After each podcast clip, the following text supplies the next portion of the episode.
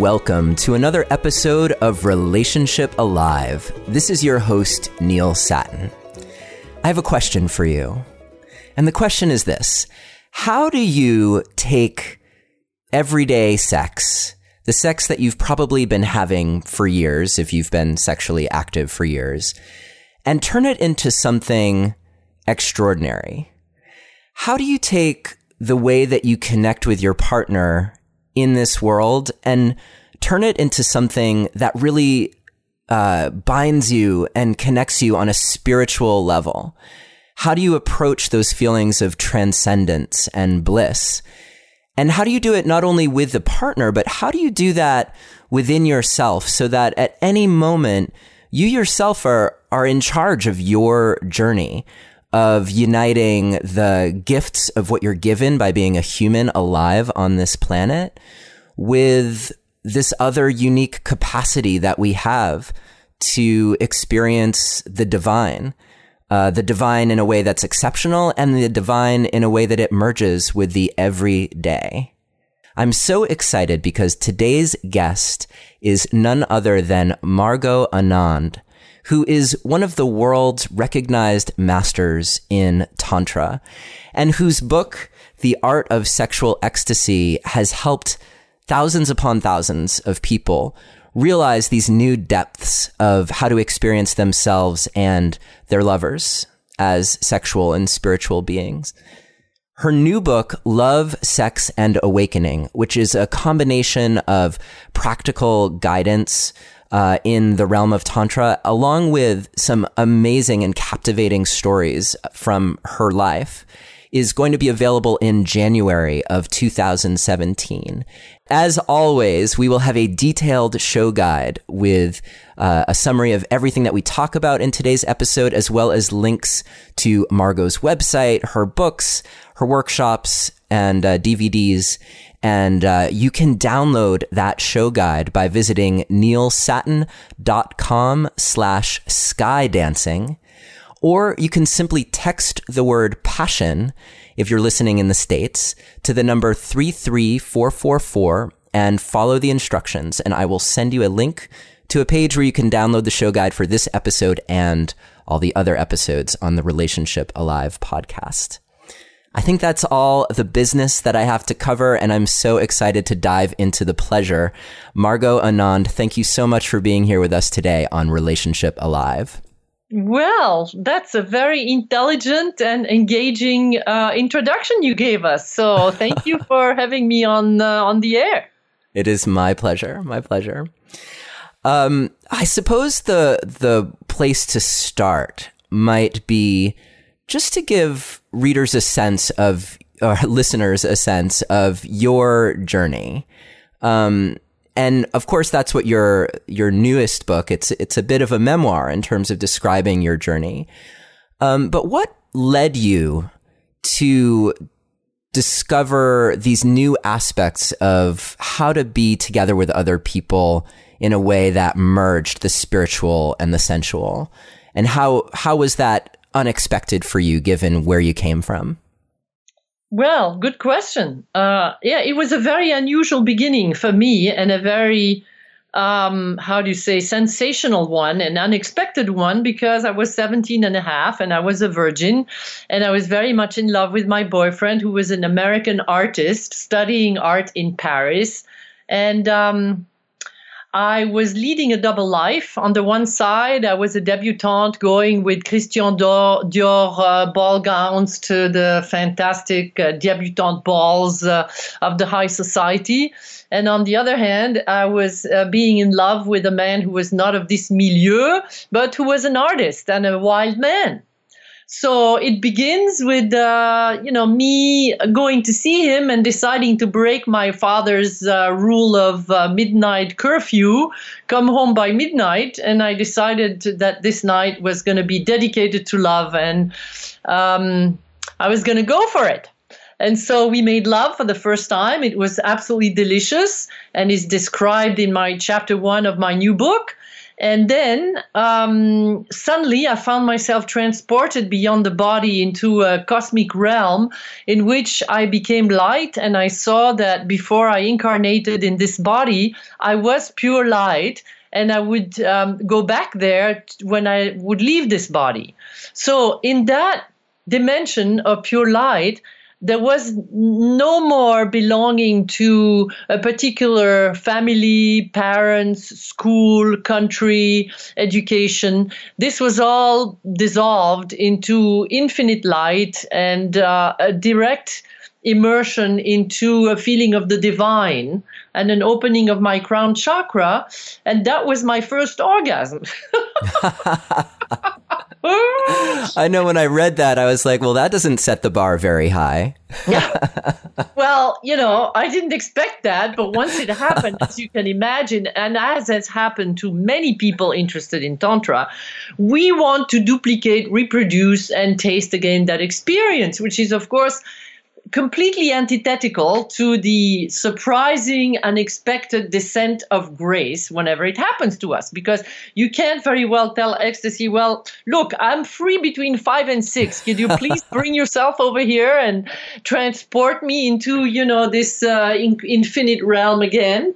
So, you know, after this episode, I knew that sexuality was going to be a door to spirituality for me. And I became passionately involved in the study of that question of the link between the two.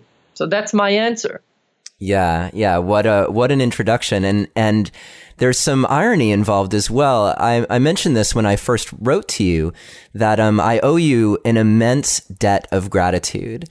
And that is because your book, The Art of Sexual Ecstasy, was actually given to my partner, my current partner, who's also my fiance. We'll be married next summer. Congratulations. And it was given to her by her mother when wow. she was about that age, like 17 or 18. And for her, I asked her about this beforehand, so she gave me permission to share this. She had not only been fascinated, but also had been hungry to find a partner who really was also interested in that kind of journey. And fortunately for me, we met, and I was also on that path as well.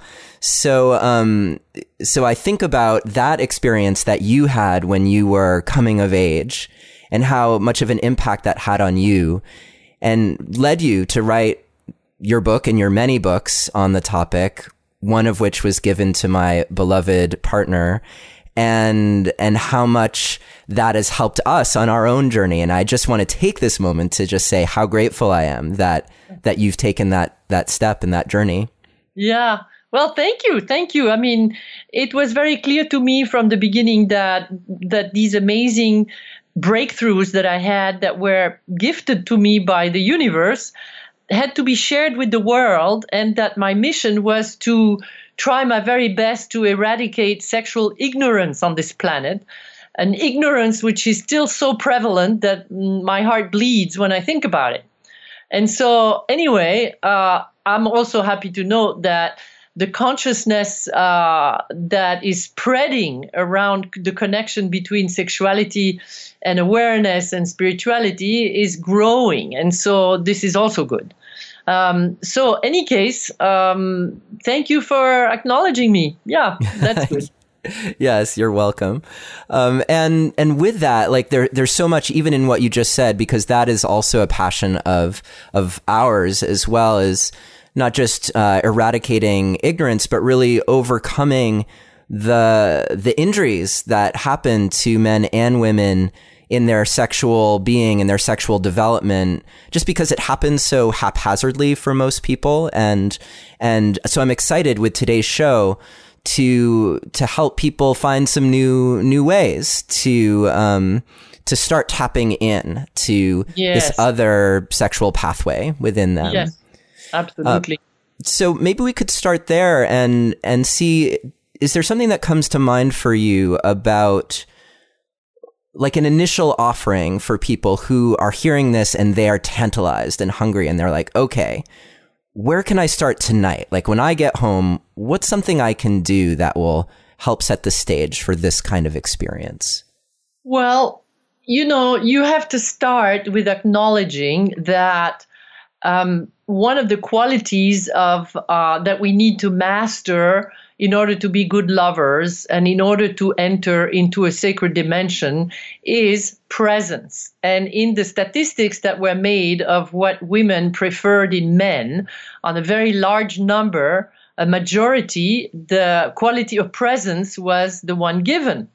And presence is something that needs to be there to create also a sense of the sacred. So how you enter into this experience is, first of all, you dedicate together 1 or 2 hours of your time to entering into sacred space.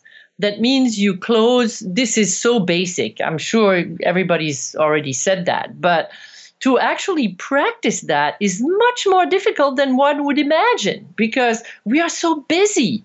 You know, that's Yes. One of the reasons why I left America, where I lived for 25 years, is because the last time I went there, and I love this country. I mean, now we're a bit trumped, but that's another story. But in any case, you know, I was turning again into a workaholic. I mean, there was so much creativity and so much to accomplish that I never had a moment. So just the point of taking 2 hours, you know, to dedicate to pleasure is something for many people that is, you know, they always put it aside. We're going to do that later. We're going to do that over the weekend. We're going to do that when we have a nanny for the kids. We're going to do that when granny's coming to take care of, you know, whatever. It's not so simple. But if you manage to do that, you close the internet, all internet, you close the box, you close the Wi-Fi, you close the telephone, you know, you close the bell, you know, everything. You peace in the house, peace in your heart, peace in your spirit. Then you sit opposite each other, and now you close your eyes, take a few deep breaths, rest in the meditative posture. And after that, you're ready to look at each other and to say, I'm here to create a space of total presence and welcome you for the next 2 hours to whatever is needed to grow between us. Okay? So it's not like you have to practice a technique, you know. First of all, let me say this. There is a few misunderstandings. First of all, people think that in order to enter into Tantra, they already have to have a perfect relationship. Not so. They don't even need to have a partner. Okay? Okay. All you need is to want to grow and to wake up. Because all of my work, given that I started leading the first Tantra groups in the ashram of Pune, of Osho, who is a well-known mystic, and a very radical one, I had to deal with singles and couples. And I designed my entire trainings based on singles and couples. So, you know, and when a person comes as a single, they align their energies, they understand themselves, they get to know themselves better. And when they leave that segment of the training, they become so attractive that by the second training, they want to bring in the partner they met. So then it's a problem because we didn't have them in the first cycle, but now they want to join the second cycle. So, you know, so you can do it alone and you can do it in a couple situation.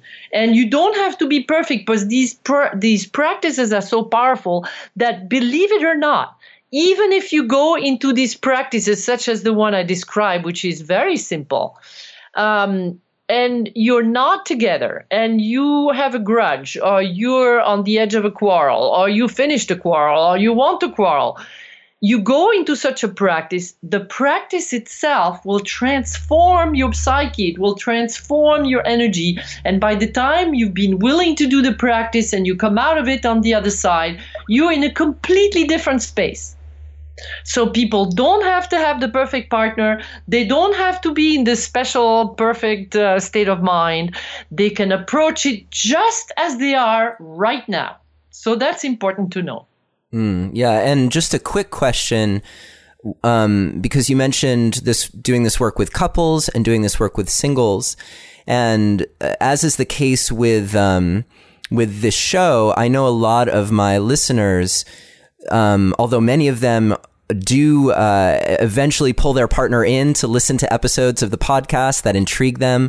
Many of them listen by themselves and often wonder, okay, like, I'm kind of on my own here, and how do I invite my partner in to this kind of practice if I'm the one practicing it and they're only tangentially interested? Do you have any thoughts on that? Yeah, I have a series of videos that are available, and it's much easier when you watch a film that was shot with 60 of my students, that is juicy and alive, that has modules of 20 minutes each. And then you press on the button of the practices, and then you press on mute, and then you just watch, what's going on for 20 minutes, and then you close it and you have a discussion. So these tools are now very easily available. They can find them on my website, under Margot's Treasures, because all my life I have sought to, make it easy for people, give them tools. But the very best of them is for people, first of all, to have an idea of what's possible. People don't have an idea of what's possible. That's why I wrote my latest book, Love, Sex, and Awakening. I called it Finding God in Bed. The publisher thought it was too radical, so they renamed it A Journey from Tantra to Spiritual Bliss. And so anyway, this is my first book of stories. So each story reads like an adventure. It's a page turner. It's outrageous. And it happened to me. And this is actually how I was shaken awake, with the desire, once I had a cosmic experience in this field, to share it with the world. So you have chapters like Awakening the Guru Between Your Legs, and understanding that your genitals have a consciousness, that they are a sacred element of your being, that you can care for them, that you can give them a voice. And that in itself offers so many solutions. So the story in the book is, how did it happen to me the first time? And that story is outrageous, but it was such a healing. So when people read this, already maybe 200 people have read this privately, all my friends, and they say, wow, I want to have a life like this. I want to have these experiences. They see what's possible. And that's why I was a pioneer, because I went into these things that were very radical. They are still valid today, and that many people don't even have a clue that they can happen. And so at the end of each of these chapters, I ask, what did I learn from this adventure? And then I give a practice, a small, easy, simple practice. The first one being presence, So it's a different book than all the other books. I wrote 5 books of practices, of tantric practices, and I'm a little bored with this style. So now I'm enjoying writing real life stories, which are much more fun to read. So at the end, you asked if the readers would be interested in your writing another volume. So I'm just going to take this opportunity to say, yes, absolutely, write another. Okay. Thank you for that. Yeah, but there's another question that we definitely have to address here. Sure. Because now the predictions of Osho has come true. He said there will be a Tantra revolution. Tantra will be everywhere. So it's the same as yoga. Yoga came from the East. I was there. I watched it. I had been in the East before it even came to America.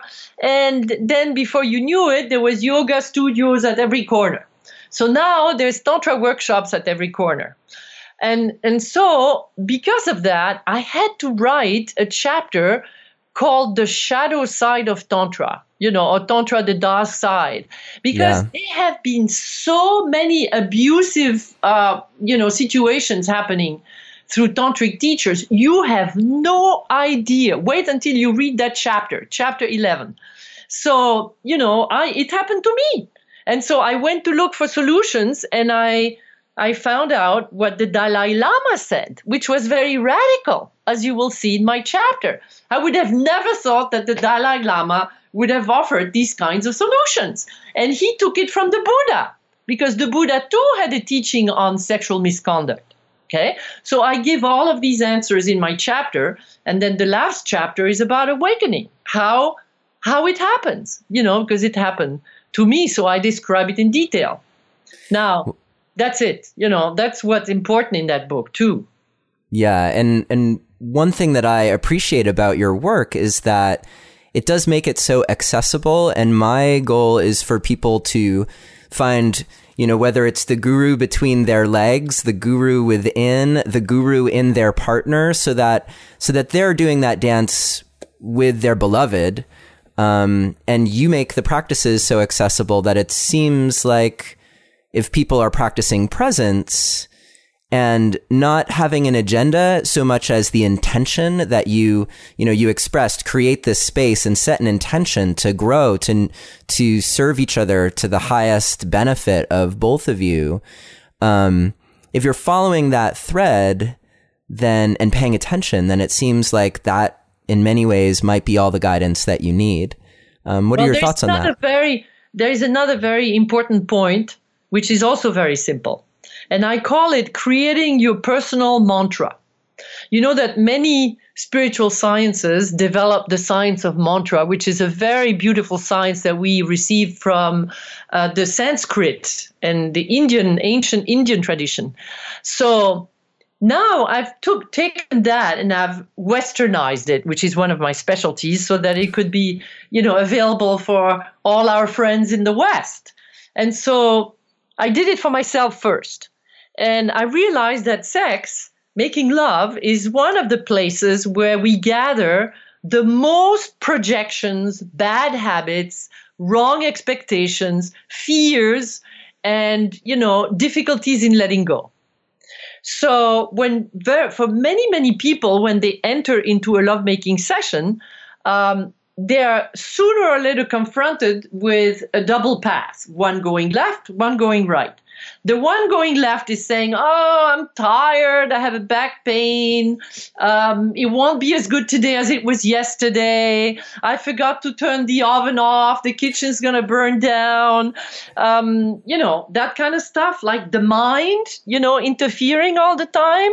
Mm-hmm. And if we're not very, very conscious about what's going on and the role of the mind, we follow that path and we lose our desire and we lose our energy. We don't navigate this right, okay? Then the path, the right-hand path, I mean, this is just my expression, not the traditional expression, chooses success, okay? And the way you choose success is you have to find a personal mantra that reminds you that besides all the negative bad habits that your inner dialogue is bringing forth to your attention, you can also give your personal mantra that will propulse you on the road to success. So in my case, my personal mantra was very simple. It was, I am an orgasmic woman. Okay. Now, I could have been in the worst situation. Like, you know, I wasn't ready for my lover. You know, my lover usually is... you know, a little more quick and enthusiastic than I am these days, you know, because I've been through so much experience with sexuality, to be honest. I'm a little bit beyond it, you know.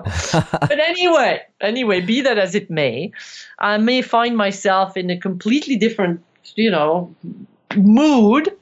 But if I just stay present and I keep repeating to myself, I am an orgasmic woman, guess what's going to happen? I'm going to do exactly the things I need to do to get to be successful. I'm going to breathe.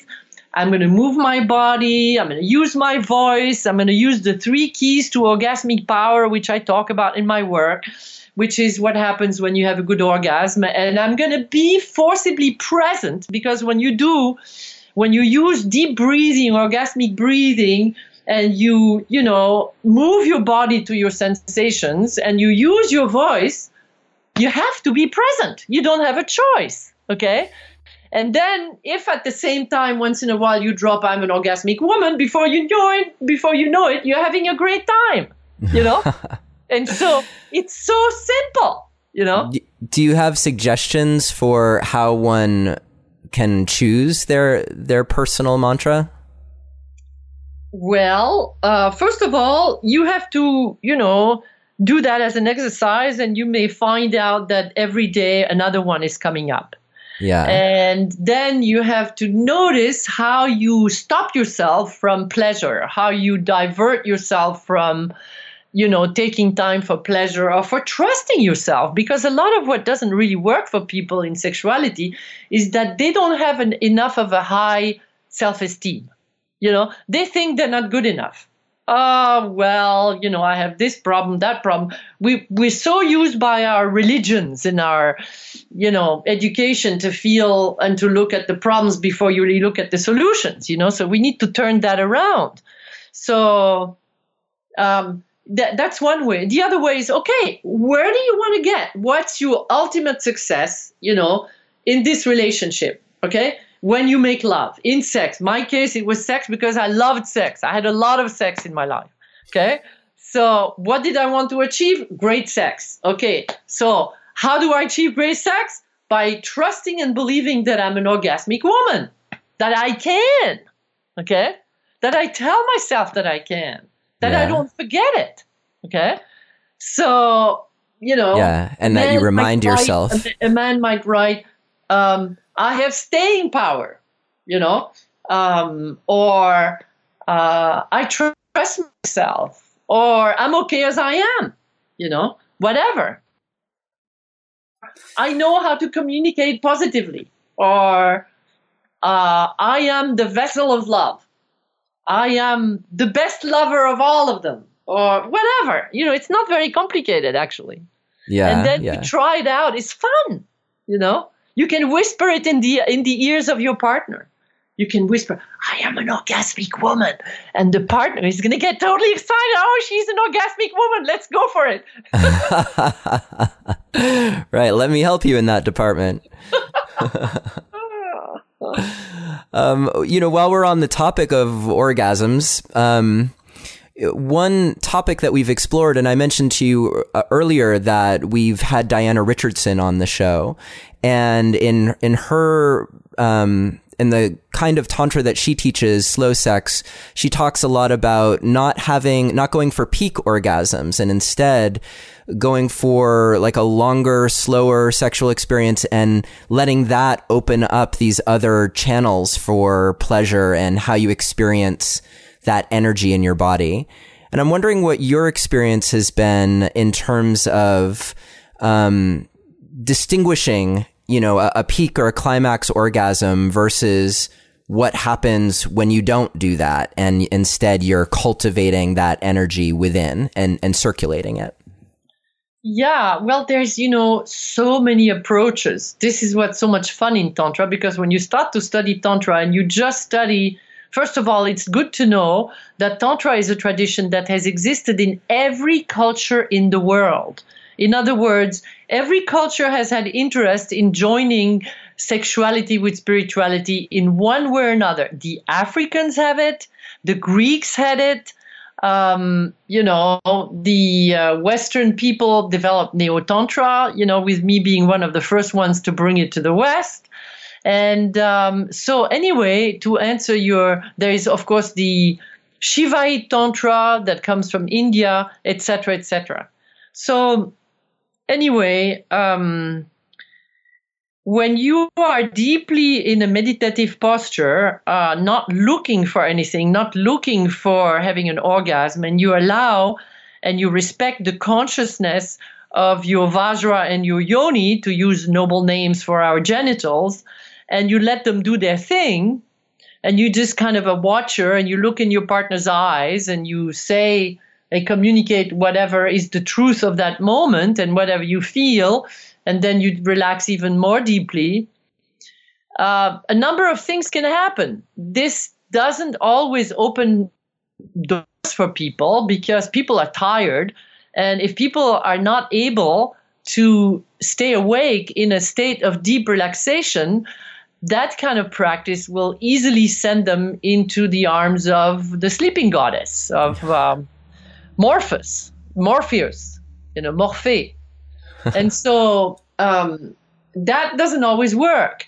Also, it is to be noted that our access to ecstasy is very dependent on our astrological sign. So I'm a double Leo, and for me, my fire gets going, and I'm a peak lady.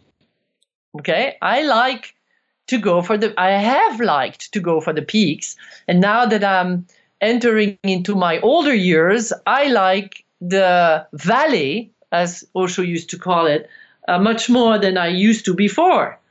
But for me, you have to define what's a peak and a valley, because people often think that a peak is just you get so excited that you have an ejaculation and it's the end. But it's not so. A peak means that you have opened your central channel that connects your sexual center with your crown chakra, or the crown of your head, and or vice versa, you know, from the crown down to the first. You have opened this central channel, which corresponds to your meridian, the middle meridian in acupuncture, a very important one. So it's not just an imaginary channel. It exists, and it's used by many traditions. So when you are able to open that channel, your orgasmic energy becomes like a motor, like a vibration that travels from your sex to your navel, to your heart, to your throat, to your third eye, and to your crown. And the peak happens when you arrive at the crown, and your orgasmic energy is transformed into a deep meditation, which expands beyond the boundaries of your physical body. And now you are flying in the sky, you're sky dancing. So this is an art which is very ancient, which I kind of renewed through my explorations and my revelations, and that I describe in great detail in my book, Love, Sex, and Awakening, the one that I just mentioned. And it's a fabulous, you know, access to the divine, to the mystical dimension that we have. So that's actually a dimension where peaks and valleys meet each other. Because when you arrive at that kind of peak, you don't have anymore to do anything. You don't have to ejaculate. You don't have to release excitement. You have transformed it. It's an alchemy. So, you know, that's what I'm interested in. That was what I've always been interested in, because Sky Dancing Tantra is basically coming from a dimension that was born in the 8th century Tibet through the agency of Buddha Padmasambhava and Yeshe Tsogyal, his consort, who were practicing different tantric practices, which gave them various siddhis or powers, one of which was to bilocate and to be dancing in the sky. So, you know, that's it. I could say a lot of things about it. Got it. Yeah, and so as I'm listening, I'm curious for my audience, like what's a practice that they could experiment with to give them a taste of experiencing that inner flute, as you call it, the channel that connects all of those energy centers in their body. Well, I would say, first of all, to practice yoga, if possible, somewhat, which is fairly current nowadays, so that they would be comfortable either in the scissors position, which is described in my book, The Art of Sexual Ecstasy. There is a drawing where the partners are lying down, but one is turned towards the other and their legs are intertwined so that their sexual center, their heart, and their eyes are in connection. That would be one way. And the other way is the so-called Yabyum, which is where the man sits in half lotus and the woman sits on his lap with her legs wrapped around his waist. And there, you know, if they can find a way to exchange their breathing so that one exhales while the other one is inhaling, there's many, many wonderful explorations that can happen when you share your breath. Okay, so that would be one way. And, you know, there's another way called the sexual breathing, where you imagine that you're sitting opposite your partner and you're inhaling your partner's sexual energy, you're not touching each other, or you're touching just lightly, and you're not making love, you're meditating, and then you imagine that you're taking your partner's sexual energy into your sex, inhaling it up your central channel, and then exhaling it to your partner, and your partner is at the same time inhaling your breath and bringing it down through from their mouth to their heart, to their belly, to their sex, and exhaling it from their sex to your sex. So you create a kind of a circular movement, and if you're slow and careful while you do it, you might have a few glitches on the way, but you come to a point where it's very blissful. Yeah. As you all know yourself. Yeah, and it's one of those things where you kind of just have to experience it and be present for it to get a sense of what it does. Yeah. So I encourage you, if you're listening, to do this. How about just a practice that one could do by themselves if they're not with their partner? Yeah, well, the sexual breathing is really, really key because, you know, this central channel works with so many different things. It works with transforming anger. It works with being strong and centered in your life. It works with being free as you navigate your emotions and you perceive, you know, how you receive the energies around you. So practicing sexual breathing and opening your central channel, your channel of power, you would lie down with your knees towards the ceiling, soles of your feet resting on the floor. And you would put your left hand, if you're right-handed, on your sex as a grounding factor. Then you would put your right hand on top of your left. And then you would imagine, as you slightly tighten your genital muscles, that you inhale through your sex and very slowly move your energy and your breath from your sex to your heart, from your heart to your third eye. And then you exhale, going down from your third eye to your heart, back to your sex. You open your sex muscles and you imagine your sexual energy goes out to your sex. So inhaling through your sex, relaxing, moving, tightening a little bit your sexual muscles so you propulse the energy in the root lock towards your heart and your third eye.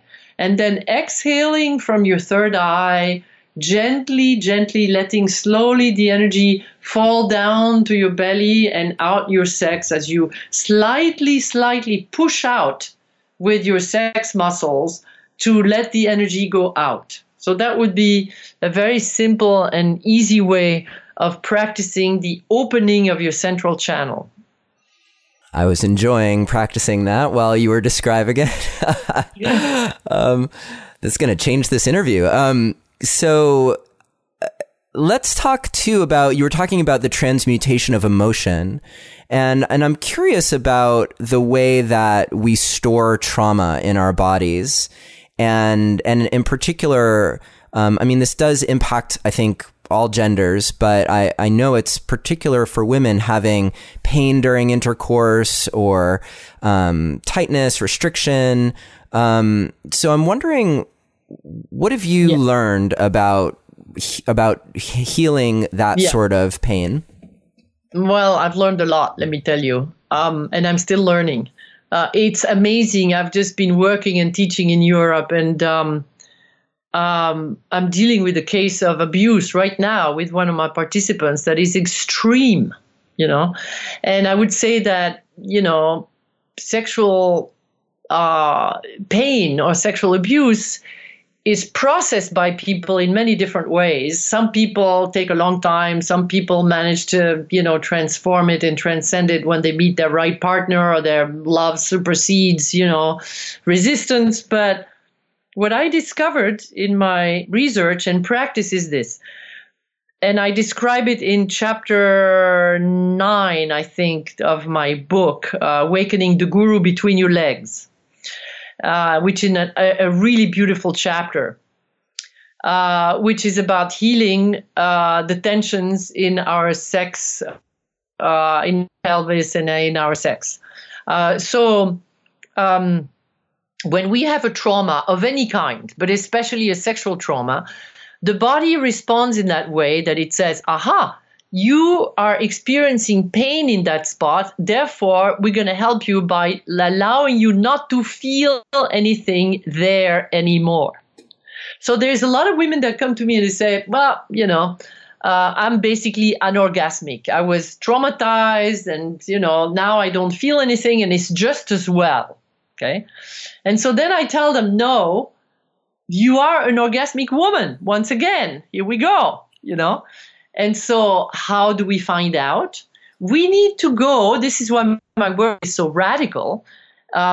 It was inspired, by the way, by postural integration developed by Jack Painter, which learned it and adjusted it from Rolfing, from Ida Rolf. And he added emotional release in that. And working with Jack Painter over the years, he's now passed on, peace to his soul, I learned many things. And one of them is that if we work in internal massaging very, very gently, segment after segment, let's talk about the vagina, and we work on releasing the tensions that are in various points inside the vaginal walls, and there is a way to do that. I can't go into details, but then it will happen that the person may well re-experience the trauma that they went through.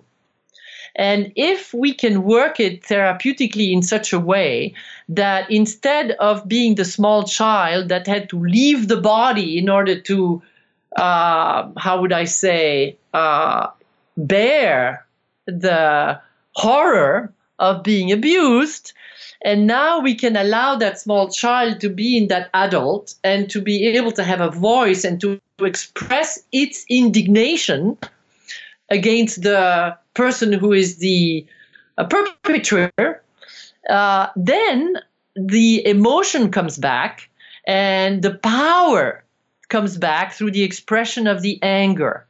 After that, the sadness comes back and the tears come back. And after that, believe it or not, amazingly, the sensation comes back. And so people having done such sessions are able to go back to lovemaking and feel everything millimeter by millimeter where they were not able to feel before, because the memories have been released and the tissues are healed. They have liberated the tensions that they were holding back. And so that doesn't mean that everything is healed, but it means that, you know, you have done a deep, deep work that is very important, you know. So that's one way that is possible to heal somewhat, you know, sexual abuse. And there's many other ways, but that's a way that I favor. Yeah, and I can imagine that to be a deeply connecting experience with your partner. Yeah. So yeah, wow. And yes, that is described very, very clearly in your book. And I think you might have mentioned that there was another book that you wrote that was more specifically about that practice even. Is that? Yeah, actually I talk about an aspect of it in The Art of Sexual Ecstasy and also in The Art of Sexual Magic. There is a very detailed session, The Orgasm of Shakti and The Orgasm of Shiva, a detailed session of how you can give each other such a session. Yeah, and that, I mean, that work really motivates me. I have to say that idea that partners can show up for each other in not only in the joy and the bliss, but also in the healing and transmuting those kinds of past experiences. It's so powerful. And it is, because imagine once you start to speak the same language with each other, you start to heal each other, you navigate through this, and then you are able to understand the language of love and orgasm so well that you can actually give each other pleasure in a unique way that you couldn't find with other people because you wouldn't have worked it through that way. Then you become, you know, so precious to each other. You become unique, you know. Can't find another partner like that. You know, you're so adjusted. And I tell you, I'm actually navigating in the world of Sky Dancing Tantra with friends that have been married for 20, 30, 40 years, and they completely revived their marriage after they came to my training or read my book because they realized that if they took an appointment one evening or one afternoon or one morning a week, depending on their schedules, just for, you know, giving each other pleasure or making love or whatever it is they need, but just to, you know, pay attention to each other, so to speak, service each other. After all, you do it for your car. What wouldn't you do it for your partner or your relationship, right? Really, when you think of it. Well, when people know the tools of Sky Dancing Tantra and they take the time to meet each other in that way, you know, the sky's the limit. Yeah. Yeah.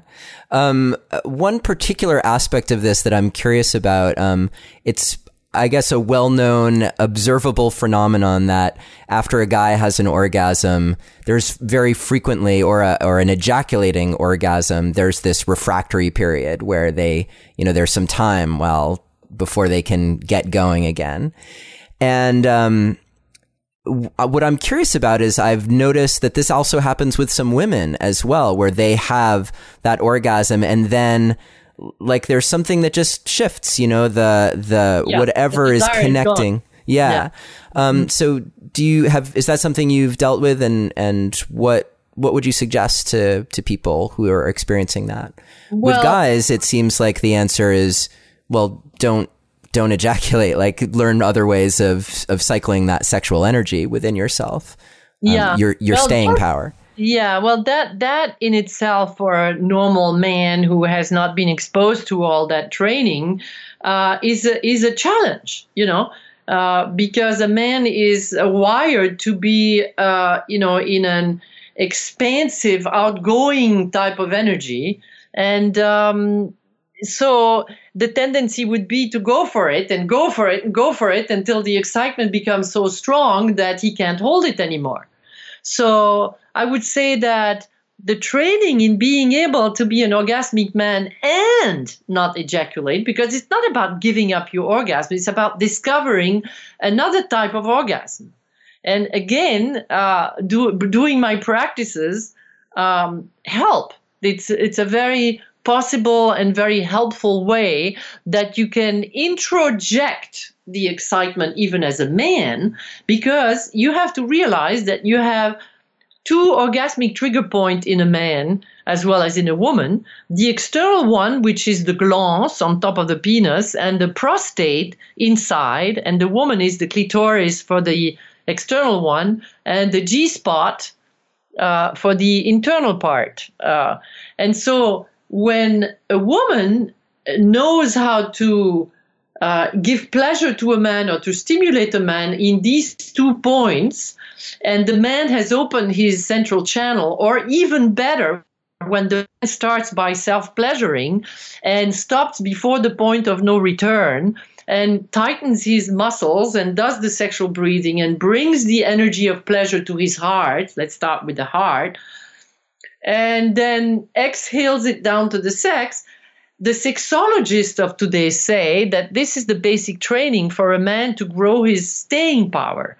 And they say that if a man can do that 6 times in half an hour, then he has mastered his staying power, because he doesn't need to ejaculate. And this is just, of course, the beginning, because if he can stay relaxed in all that, then he masters the next step in Tantra, which is the art of staying relaxed in high states of arousal.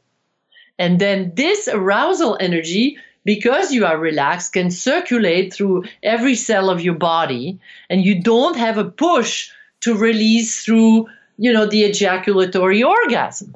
And this then can lead to all sorts of other ways of connecting, you see. And so it's a thing that a man has got to be willing to explore, because he will be tempted along the way to go for it, to say, oh, next time, tomorrow, I will go and get back. This feels so good. I have to let it go, you know. So it's understanding that, you know, you're letting go of a pleasure to build up to a bigger pleasure later on, once you've mastered this. Yeah. Yeah. And the power of of making that commitment to that, to doing it that way, like ahead of time, I think is key, especially if you and your partner are supporting each other in that.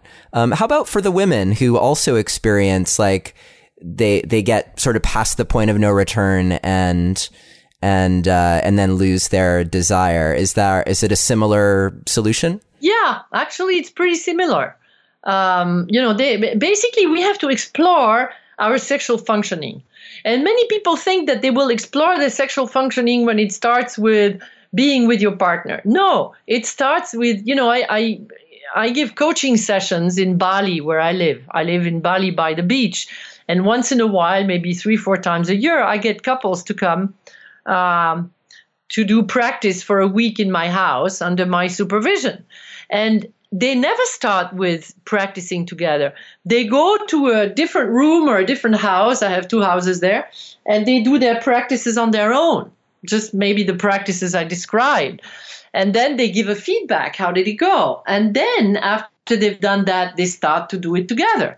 And it's very satisfying when you can, give each other this kind of attention, and when you can kind of let go of the first degree of excitement, and when you can circulate the energy with each other. It's wonderful, Yeah, that sounds like it would be an amazing experience. And you do also, I think you mentioned to me before we started that you have some workshops coming up at Esalen that people can find out more about on your site. But what are those like, those workshops that you teach? Well, there is one that's coming up in Hawaii in a wonderful place that I teach on the, I think it's on the 16th of January. And you can find out about it in 2 days on my website and on my Facebook, Margot Anand public page, I think it'll be. And I teach it with a wonderful man called Robert Silver, a very, very fun guy, sexy, 30 years old or 40 years old, looking like he's 30. And in that particular group, I let him do a lot of stuff, and I'm the wisdom keeper. I'm the one that brings in the dimension of the mystical, spiritual. The guy's pretty outrageous, and I enjoy it, So there's a Tantra festival in Hawaii at his place. He has a growth center, and all the information will be on my website. And then after that, there is, in the end of January, I'm doing a fabulous week at Blue Spirit Retreat, which is a branch of Omega Institute in America. So they have a beautiful facility in Nosara on the beach. And there we do a week-long educational holiday.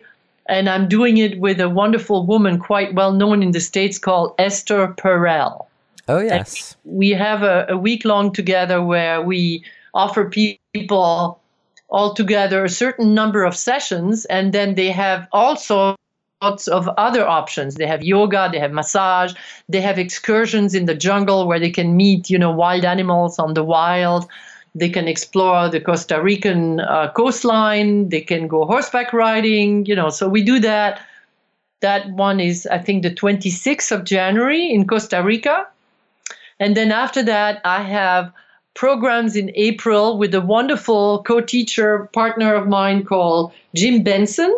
And we're teaching Sky Dancing Tantra a weekend and then a week long at Esalen. Great. And those are things that people can do with their partners or on their own? Absolutely. That's a partner thing. Oh, great. Great. This has been so helpful and so rich. And obviously the body of your work is so deep that we could talk for hours. And and I'm tempted to, but the one thing that comes to me, I'm thinking about, in your latest book, because your adventures are so rich, and I love the stories that you tell about your experiences. I'm wondering if there's a story that occurs to you right now in the moment that maybe even isn't in your book, but something about like a moment where you discovered something new or realized something else was possible, or is anything coming to mind that you might like to share? Yeah, how I discovered riding the wave of bliss. Yeah, great. So it started at the Guimet Museum in Paris. We were watching a show on Tibetan tantric art, and I came upon this incredible statue of Buddha Padmasambhava, looking very fierce, 1 meter high, golden, probably, I don't know, it was silver or gold or bronze that was golden, and incredibly beautiful art. And on his lap was his partner. And they were surrounded by beautiful silks, hand-embroidered silks, exquisite. And so I look at this and I go, wow, what are these guys doing? You know, I'm new at this, and it's a long time ago. And then for some reason I bent down and I look under their skirts and I see that his Vajra is inside her Yoni. It's a statue. It's in a museum and they're doing it under their silks. So now I got totally curious and I started to explore all this. And I say in my chapter all the different ways I explored it, which led me finally to meet a wonderful man who is still today alive and practicing Kundalini yoga. I won't mention names, but I met him and we kind of flashed upon each other. And I went to his classes and I thought, you know, I was looking for a partner to practice this. It's not easy, you know, to have a woman on your lap as a man, to maintain your erection, and to have a Yoni as a woman that is practiced and capable of tightening your Yoni muscles enough to stimulate the man while he's inside of you in the Yabyum position is not an easy thing to do when you start. You would agree, right? So take some practice. Take some practice. So I'm with this man. I'm saying, aha, he's the guy. He's the guy I want to explore this with. And so I managed to convince him, you know, to go on a tantric holiday with me in Hawaii. And he said to me, well, you know, I have never experienced this practice with another human being, with a woman. And I said, well, I'm the one, darling, you know, let's do it together. And so I remember when he arrived, so I went ahead, I rented the house, I found the perfect place. And I know he was a very busy man, just recently divorced, 2 children, you know, still wounded. So I had to be, you know, careful, make it easy and enticing. So anyway, he came and he understood everything. And, you know, he offered me a gift. And I think that when partners want to do tantric practice and they want to enter into a really holy space together, they have to offer each other a gift, you know, and the gift has to symbolize whatever it is that they want to achieve together. So he gave me a gift of a double-pointed crystal, so beautiful and so pure, there wasn't one single blemish in that crystal. And he said, beautiful Shakti, may this crystal represent the purity of our spirit, you know, anchored in our body. Beautiful. Then I gave him a roll of a painting I did, which was called Penetration, and which was an action painting with a strong Vajra penetrating a Yoni, but in abstract rendering. And so after that, we went into a schedule of practice that led us to the most exquisite experience. And it's only after 30 years and chapter 9 or 10 of this book that I finally found and was able to duplicate the chapter 1, which was the ecstatic transformation of our energy into light. You remember this orgasm? Yes. Where I became pure light. Well, there again, I became pure light, and I was very happy that I could finally I had found the practice that allowed me to duplicate the first experience the first time I made love. So this was something I found out, I could say. Yeah. And that chapter was, as you said at the beginning, the whole book is a page turner, but that was particularly a good juicy one as well. Yeah. I'm reminded of two questions, if I may. The first is that these practices, they lead to some sexual experiences where time just disappears, kind of like this conversation we're having. And I'm wondering, how do you stop? You know, like, because you can just go and go and time evaporates. And I think this is actually a problem for people where it's like, what's the end? Because some people are like, I think that's how they use their orgasms in some ways. It's just like, okay, we both had orgasms and now it's over. Like, now let's back to the laundry. Yeah. Well, when you really, really are into a genuine tantric practice, when you finally wake up out of it, you have the impression that you spend an hour in that ritual, and in fact you spend 5 hours, because you lost track of time. Yeah. But there's ways, One is to say, we will stop when, and you look at the clock and you say, okay, now you stop, because you don't have to have a conclusion.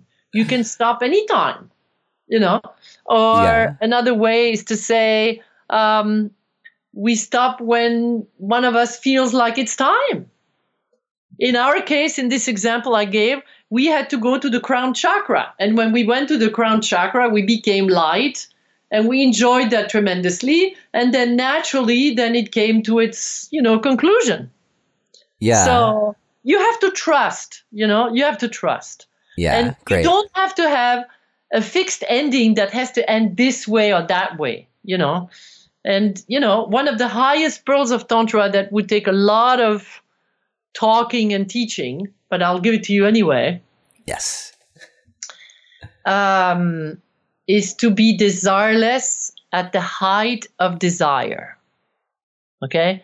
And I'll explain what the mysterious meaning of that phrases on some other interview later. So thank you so much. That is a great place to end, that sense of like, can you cultivate being desireless and witnessing and being present for yourself and for your partner, even at the heights of your most desirous moments. Yes, and, exactly. You got it. Yeah, yeah.